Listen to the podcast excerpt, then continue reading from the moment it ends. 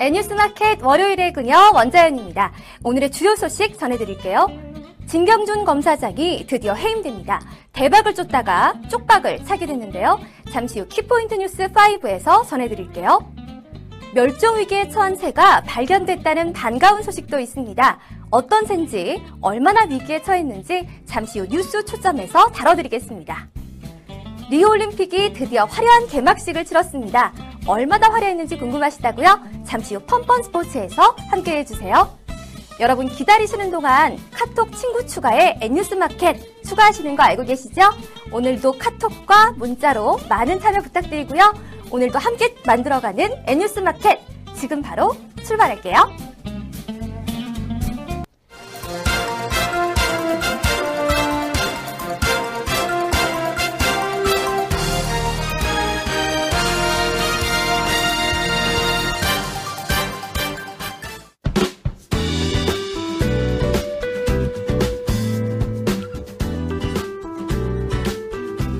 사 년 만에 돌아온 올림픽 시즌입니다. 그런데 예년만큼 신나지는 않은 것 같은데요. 무더운 날씨 때문일까요? 그렇다면 N뉴스마켓에서 전해드리는 씹을거리들로 스트레스 확 날려보시는 거 어떠세요? 첫 소식부터 확인해보시죠.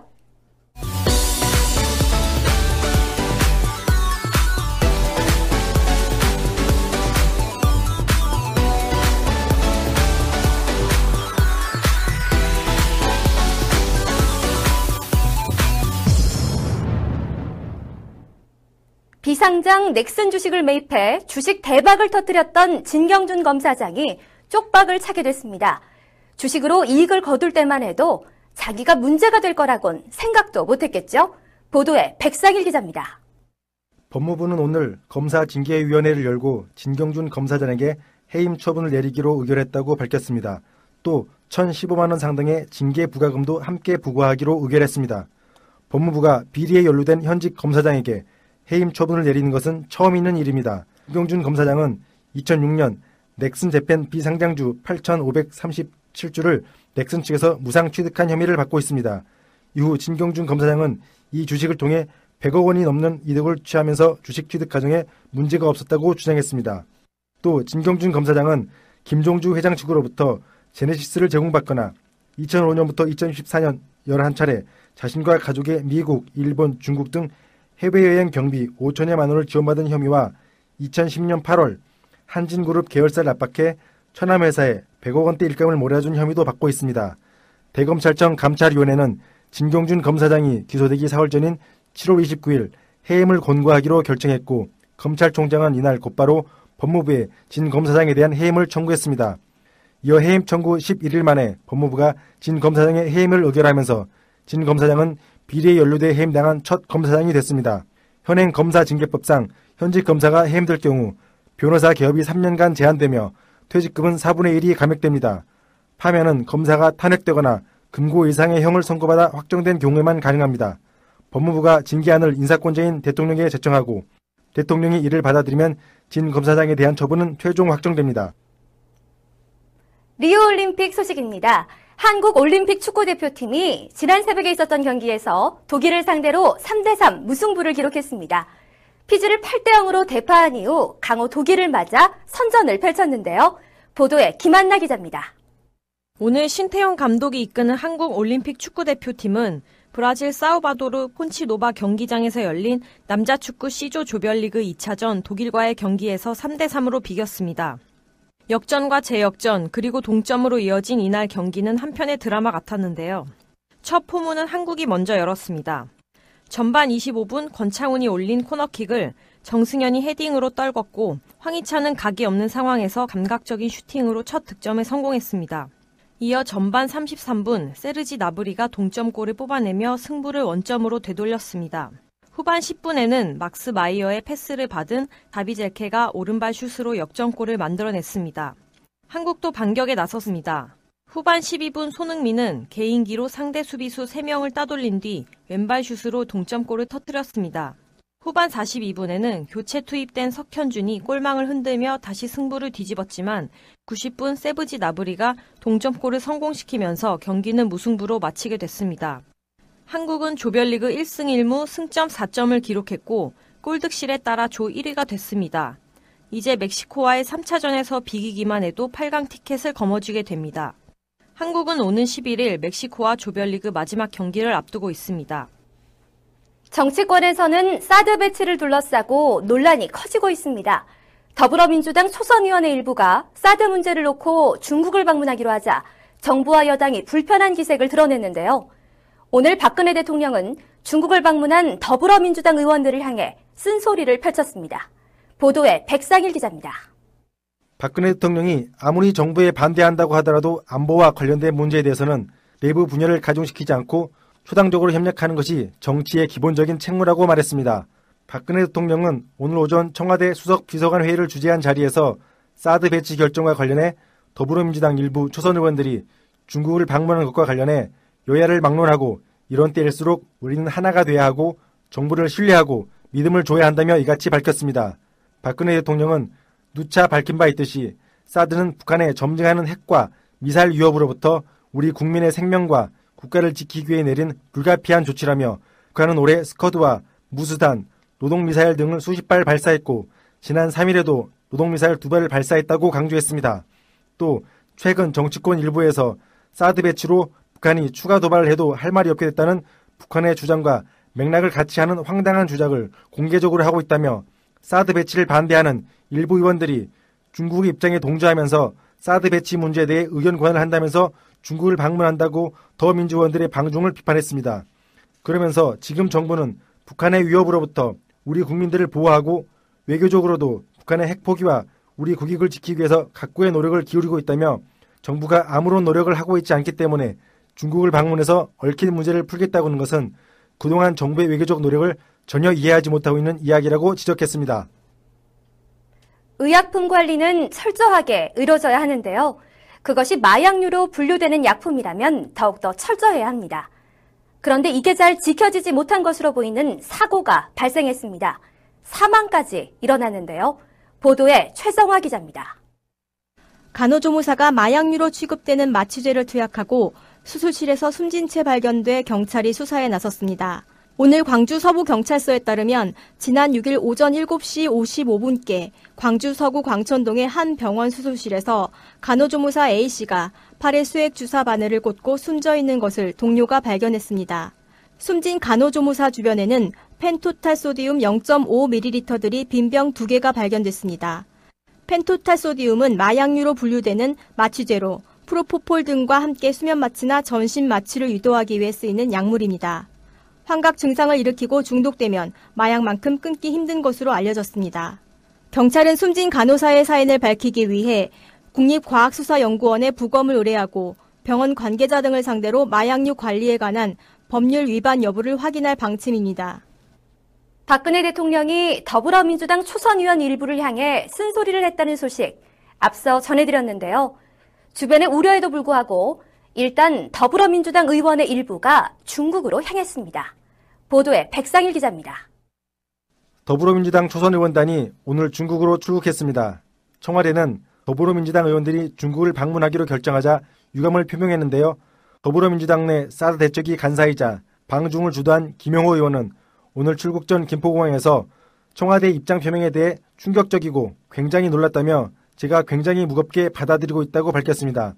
이어 김영호 의원은 여권과 청와대가 어떻게 입장 표명을 하고 사 대 외교를 운운하는 것은 정말 지혜롭지 못하다고 본다며 대통령께서 우리의 중국 방문을 가로막는 듯한 모양새로 이번 중국 방문이 무산되면 외교적 파장이 클 것이라며 일정을 고사한 이유를 설명했습니다. 공항에서 대기 중이던 일부 보수단체 회원들은 출국하는 더불어민주당 방중단을 향해 매국노 짓을 그따위로 하냐, 여섯 명은 매국노 놈들이야, 너희가 국회의원이 맞느냐고 소리치는 등 야유를 보내기도 했습니다.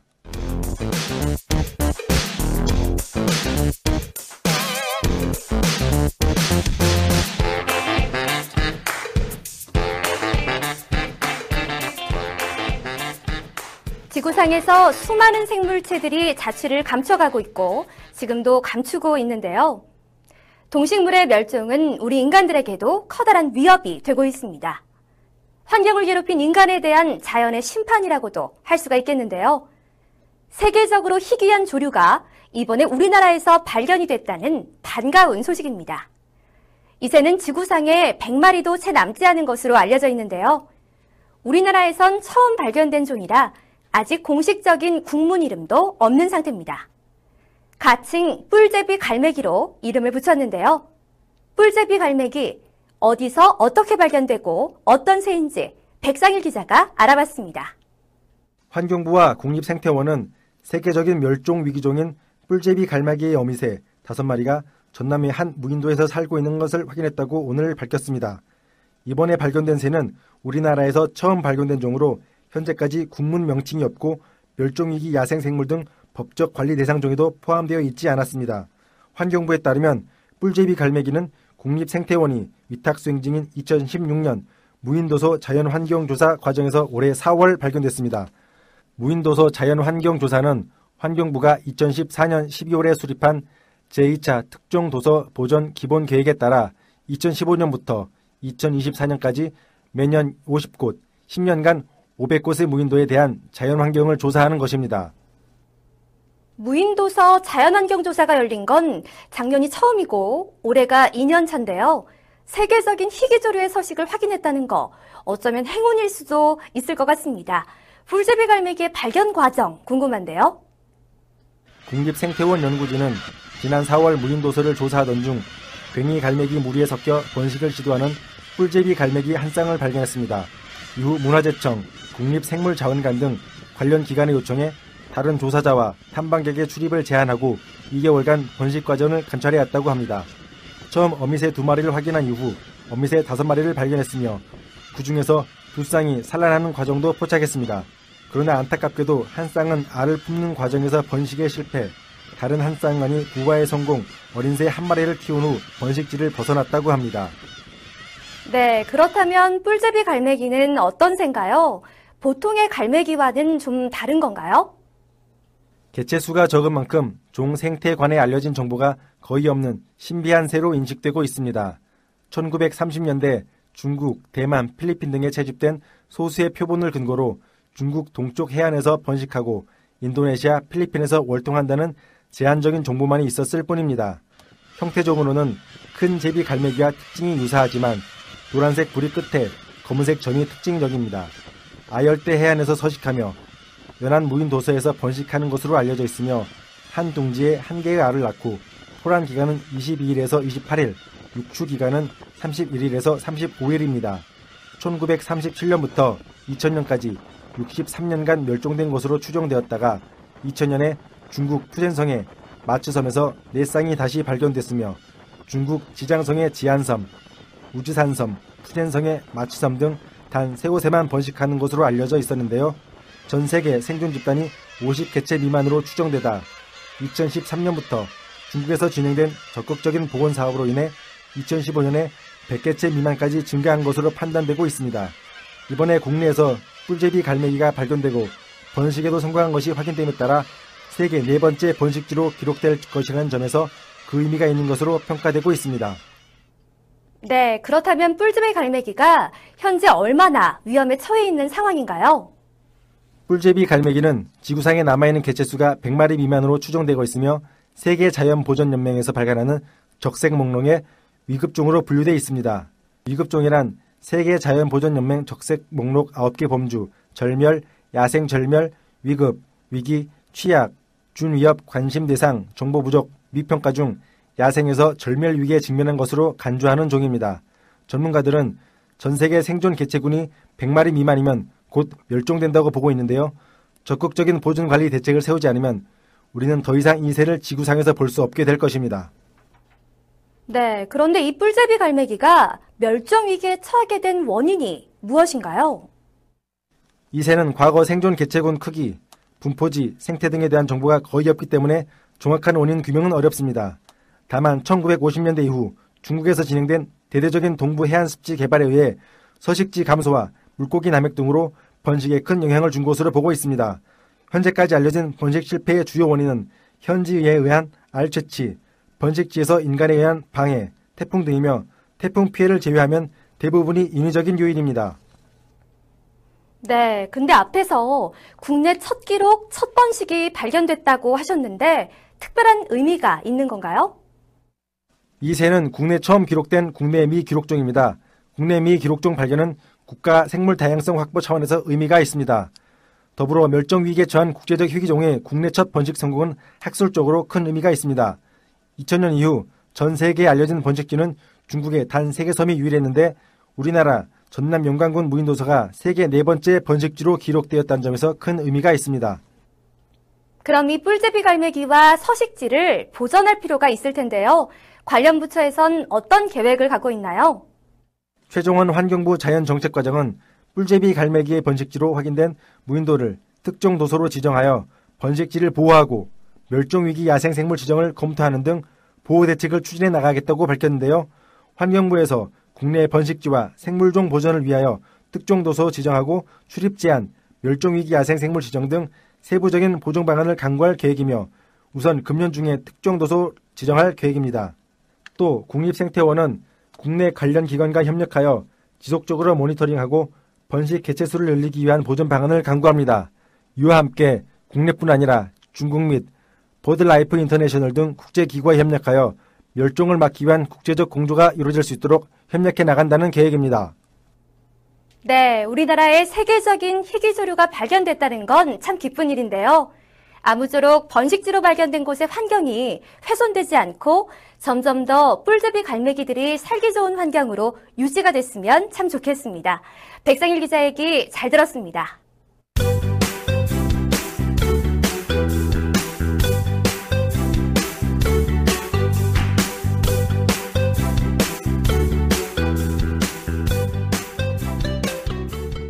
말도 많고 탈도 많았던 리우올림픽이 드디어 개막해 십육 일간의 열전에 돌입했습니다.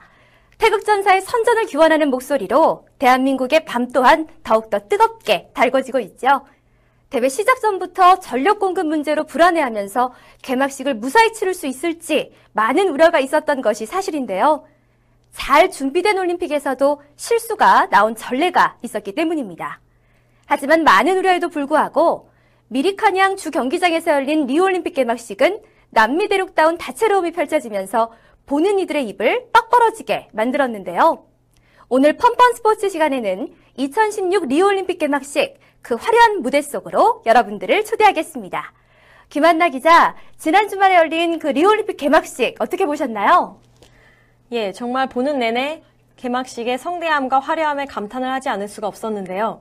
역시나 세계적인 축제는 클래스가 다르다는 걸 확연히 느낄 수가 있었습니다. 이번 개막식은 자연환경을 테마로 꾸며졌다고 하는데요. 올림픽 경기장에 예술적으로 쌓아 올려진 수십 대의 티비에서는 환경오염으로 인한 지구온난화로 발생된 자연재해들을 보여줬습니다. 이와 함께 흑인 소년이 도시 속 건축물처럼 꾸며진 빌딩에서 걸어나와 푸른 잎들이 달린 작은 화분과 만나면서 개막식은 점점 고조됐는데요. 리우 올림픽에 참가한 선수들은 각각 브라질산 나무 씨앗을 받았으며 각 나라의 선수들은 개막식 행진 후 받은 씨앗을 올림픽 경기장 내에 심었습니다. 만 천 개의 씨앗은 이백칠 종으로 빠르게 하디칼지 데오도르 공원에서 자랄 예정입니다. 네, 정말 의미 있고 멋진 장면이네요. 또 개막식에는 브라질이 낳은 세계 최고의 슈퍼모델 지젤 번천이 등장을 해서 금색 드레스를 휘날리며 워킹을 선보이며 런웨이를 보여줬죠? 예, 이날 지젤 번천은 축하 공연 중반쯤 무대 한가운데에 등장해 브라질을 상징하는 보사노바 대표곡 이파네마에서 온 소녀에 맞춰 섹시한 워킹으로 무대를 가로질렀습니다. 금발을 늘어뜨린 채 절개 라인이 돋보이는 은색 롱드레스를 입고 당당하게 걸으며 톱모델의 위엄을 과시해 눈길을 끌었는데요. 앞서 지젤 번천은 무대에 오르기 전날 자신의 에스엔에스에 올림픽은 국제사회에서 많은 것을 상징한다. 거기엔 많은 헌신과 사랑이 있다. 선수들은 오랜 꿈을 성취하기 위해 리우에 왔다라며 리우올림픽의 의미를 전했습니다. 이어 내 고국에서 열리는 리우올림픽 개막식 무대에 함께할 수 있어 정말 행복하다. 내 생애 가장 긴 런웨이가 될 것이다. 나의 사랑과 긍정의 기운을 모두 보낸다. 조국의 역사적인 순간의 일부가 돼 기쁘고 영광이다 라는 글을 올리기도 했습니다. 네, 역시 세계적인 모델이라 그런지 역대급 워킹이라 할 만합니다. 환영 공연이 끝난 뒤엔 올림픽에 참가한 각 나라 선수단의 입장 행렬들이 이어졌죠? 예, 대한민국은 이백칠 개 참가국 중 오십이 번째로 입장했으며 펜싱의 구본길 선수가 기수로 등장했는데요. 이어 정몽규 선수단장, 남녀 주장 사격의 진종호, 핸드볼 오영란 등이 앞장서 약 오십여 명의 선수단이 들어왔습니다. 이번 리우올림픽에서 올림픽 최초로 조직된 난민팀은 이백육 번째로 입장했습니다. 난민팀은 남수단 출신 다섯 명, 시리아와 콩고민주공화국 각각 두 명, 에티오피아 출신 한 명으로 이뤄졌습니다. 뭐니뭐니 해도 이번 개막식의 하이라이트를 꼽자면 성화봉송을 꼽을 수가 있는데요. 베일에 쌓여있던 리우올림픽의 마지막 성화주자, 과연 누구였는지 김 기자님이 설명해 주시죠. 예, 리우올림픽 성화의 마지막 주자는 비운의 브라질 마라토너 바, 반델레이 지리마였습니다. 성화는 프랑스 오픈 테니스 삼 회 우승에 빛나는 구스타보 꾸에르땡, 천구백구십육 년 애틀란타 올림픽 농구 은메달리스트 올텐시아 마르카리를 거쳐 반델레이 리마의 손에서 점화됐습니다. 반델레이 리마는 지난 이천사 년 아테네 올림픽에 참가해 동메달을 목에 걸었는데요. 리마는 이천사 년 아테네 올림픽에 마라톤 선수로 참가해 선두로 달리다 난입한 관객으로 인해 넘어지면서 뒤따라오던 이, 삼 위에게 선두 자리를 빼앗기고 동메달에 만족해야 했습니다. 브라질 정부 측은 공동 일 위로 인정해달라고 강력하게 항의했지만 리마는 자신의 목표는 삼 위 안에 드는 것이었고 그 목표를 이뤄서 행복하다며 결과를 담담히 받아들였습니다. 그의 태도는 전 세계인에게 감동을 안겼고 그는 십사 년 뒤 브라질 리우데자네이루 올림픽 개회식에서 성화 최종 점화자로 선정돼 다시 한번 화제가 됐습니다. 리마는 현지 언론과의 인터뷰에서 나는 드디어 오늘 금메달을 목에 걸었다며 마지막 성화 주자로서의 감격을 전하기도 했습니다. 네, 삼 위 자리에 그 올라서 메달을 받아들고 환하게 웃던 그 리마의 모습이 아직도 눈에 선한데요. 많은 사람들이 펠레가 될 것으로 예측을 했지만 주인공은 리마였습니다. 그런 상황에서 관객을 용서한 그 대인배 리마, 정말 존경스럽기까지 한데요. 반면 이러한 화려한 개막식 이면에 어두운 소식들도 들려오고 있습니다. 치안 인력이 리우올림픽에 집중되면서 다른 곳의 치안 인력이 부족해져 브라질 북동부 지역에는 폭동들이 잇따르고 있다고 합니다. 사실인가요? 예, 브라질 언론은 이십여 개 도시 칠십여 곳에서 폭동이 잇따르고 있으며 약탈과 방화가 잇따르고 있다고 밝혔는데요. 괴한들이 공공 건물에 총격을 가하는 사건도 빈번해지면서 경찰이 통제할 수 없는 수준에 이르러 브라질 정부는 군 병력을 투입했습니다. 폭동이 일어난 지역에서는 학교에 휴교령이 내려졌으며 대중교통도 운행하지 않고 있습니다. 폭동의 이유는 교도소 내 휴대폰 사용 금지와 이에 대한 폭력 조직의 반발인 것으로 알려졌습니다. 또 백십이 년 만에 올림픽 종목으로 재지정된 골프는 악어와 세계보호지정 동식물들 사이에서 경기를 펼쳐야 할 처지에 놓였는데요. 경기장 내 곳곳에 있는 물 웅덩이는 지카 바이러스를 옮기는 이집트 모기의 서식지이기도 해 논란을 사고 있습니다. 이 때문에 남자 세계 랭킹 상위권 선수들은 리우올림픽 불참을 선언하기도 했습니다. 네, 참 안타까운 일인데요. 올림픽 기간 동안에는 일이 더 커지지 않기를 바라겠습니다. 본격적으로 시작된 리우올림픽 경기, 점점 더 열기가 무르익어가고 있는데요. 순위 싸움도 그만큼 치열해지고 있다고 하죠. 예, 그렇습니다. 대회 삼 일째 일정이 마무리되면서 리우올림픽 순위에는 많은 변화가 있었습니다. 강력한 종합 우승 후보인 미국이 금메달 세 개, 은메달 다섯 개, 동메달 네 개로 선두를 차지하고 있습니다. 미국에 이어 호주, 이탈리아, 중국이 추격전을 벌이고 있는데요. 호주는 금메달 세 개, 동메달 세 개로 이 위에 올랐고 이탈리아는 금메달 두 개, 은메달 세 개, 동메달 한 개로 삼 위에 랭크됐습니다. 미국의 라이벌로 평가받는 중국은 금메달 두 개, 은메달 두 개, 동메달 세 개로 사 위까지 상승했습니다. 한국은 금메달 두 개, 은메달 두 개, 동메달 한 개로 종합 오 위를 기록하고 있습니다. 오늘 여자 양궁 단체전 금메달과 남자 유도 육십육 킬로그램급 안바울 은메달, 여자 역도 오십삼 킬로그램급 윤진이 동메달을 더하며 거침없는 레이스를 펼치고 있는데요. 앞으로 남은 경기에 대한 국민의 관심은 더욱더 커질 것으로 보입니다. 네, 불꽃 튀는 순위 경쟁이 이어지고 있는데요. 우리 선수들의 선전을 기원하겠습니다. 수많은 논란과 문제 속에서도 올림픽 개막식에서 자국의 예술과 문화를 자랑스럽게 보여준 브라질인데요. 정치 경제적인 불안에 지카 바이러스까지 삼중고를 겪고 있는 브라질이지만 이번 개람학식을 통해서 브라질은 살아있다라는 걸 보여준 것 같습니다. 올림픽이 단순한 스포츠 행사에 그치지 않고 한 나라의 잠재력을 보여줄 수 있는 무대가 되기도 하지요. 성공적인 올림픽 개최를 위해 많은 사람들이 총력을 기울인 만큼 안전하고 정정당당한 경기를 펼칠 수 있기를 기대해 보겠습니다. 오늘의 펌펌스포츠 소식은 여기까지입니다.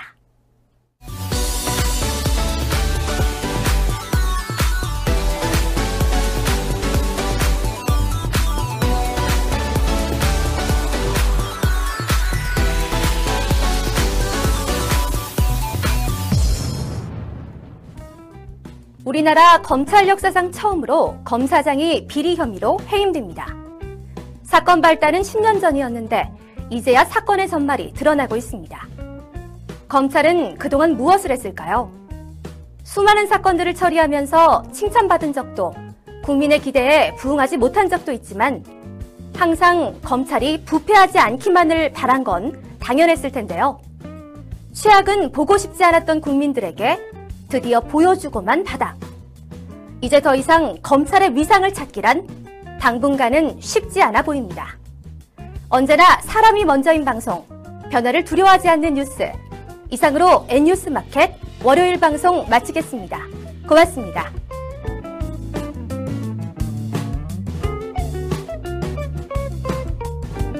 안녕하세요. N뉴스마켓 화요일의 그녀 김정은입니다. 자, 화요일 하면 어떤 게 떠오르시나요? 혹시 주말은 아직 멀었구나, 아이고 지겨워라, 심심하다 이런 생각 드시나요? 자, 그렇다면 이제 화요일마다 저희와 함께 하시면 되겠습니다. 제가 재미있는 영화계 소식과 오늘의 뉴스를 가지고 여러분을 기다리고 있겠습니다. 자, 그럼 이제 화요일마다 저와 함께 해주실 거죠?